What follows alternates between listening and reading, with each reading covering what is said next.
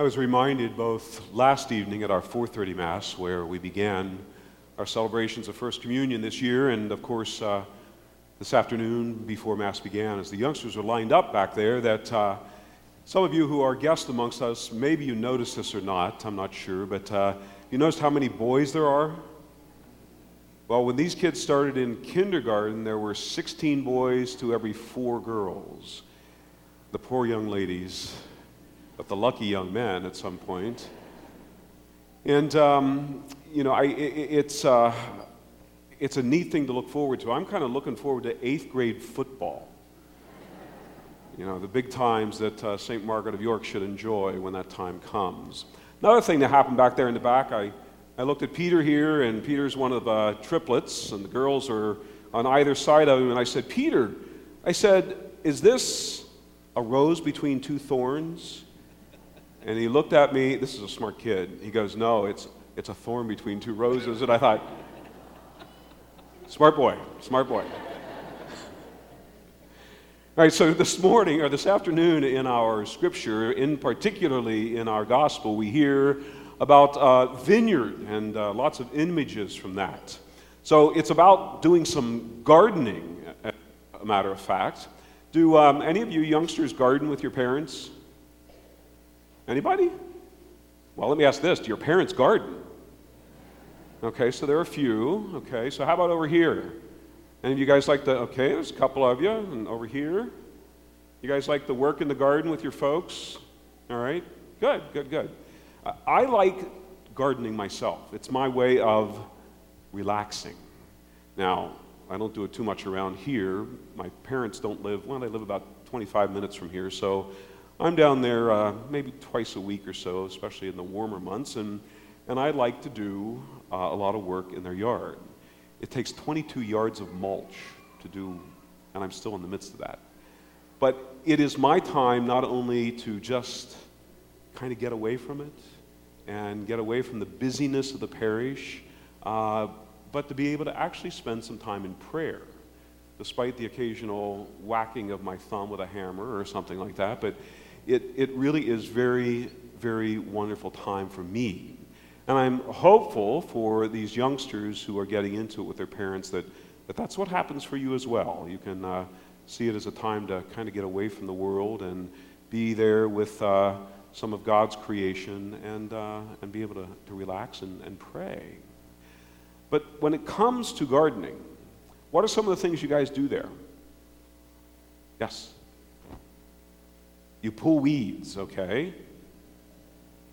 Dig, all right? I like digging a lot, Peter. Plant flowers, all right, all right. So, how about over in these other two sections? What do you guys like to do when it comes to, to gardening? The pulling weeds is the best part. Yes?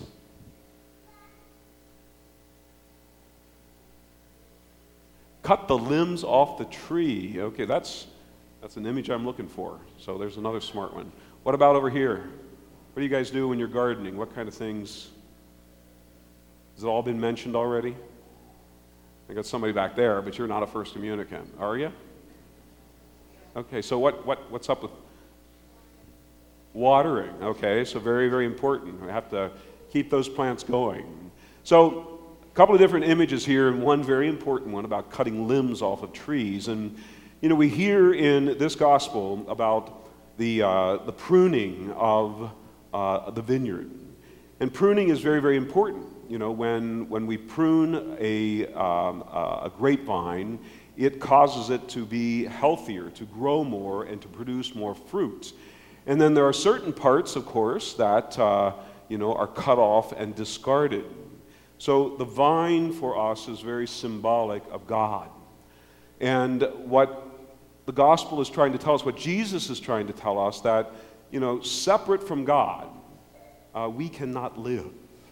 Um, it's important, of course, to be trimmed up and pruned and, and, and you know, uh, made to produce great fruit. But if we are cut off from the vine, our life is, for all intents and purposes, over. You know, it, it's the end of things. And those of you who have pulled weeds, and trim trees and you know done those kinds of things that are about making the lawn healthy and uh, you know uh, cleaning up the tree, you know though that that once those things are detached or pulled out of the ground, there is no life in them any longer. And so it's a um, very strong image for us of how important it is to belong to a community of people who are centered in God. You know, that's what church is about. And, and today, you know, you are receiving your first communion. And it is through this sacrament that your deeper, your relationship with God, with Jesus Christ, with the Holy Spirit, is being deepened in a very real way. And, you know, we come here weekly, and there's part of the secret. You know, we come here weekly in order to receive nourishment, just as we water plants or fertilize them, in order for us to be able to be built up into something better. You know, this is the place where we come to to, to kind of be pruned in a way, uh, to be you know, taken care of so that we will produce more in the way that God calls us to. But what's that more? What more might we be called to produce? Anybody over here tell me? Hmm?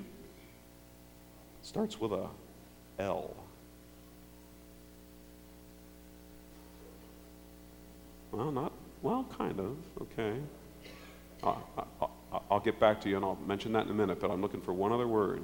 Starts with L. Four letter word, I think. Yeah. Love, right, right. And, and love, of course, is about life. And that's who we are called to be as God's people, to be, to be lovers.